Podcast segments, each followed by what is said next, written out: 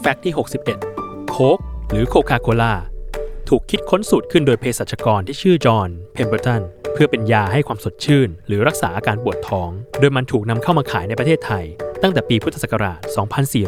2492 ในยุคจอมพล ป. พิบูลสงคราม เป็นนายกรัฐมนตรี และโค้กในยุคนั้นมีราคาแค่ 1 บาท 50 สตางค์เท่านั้น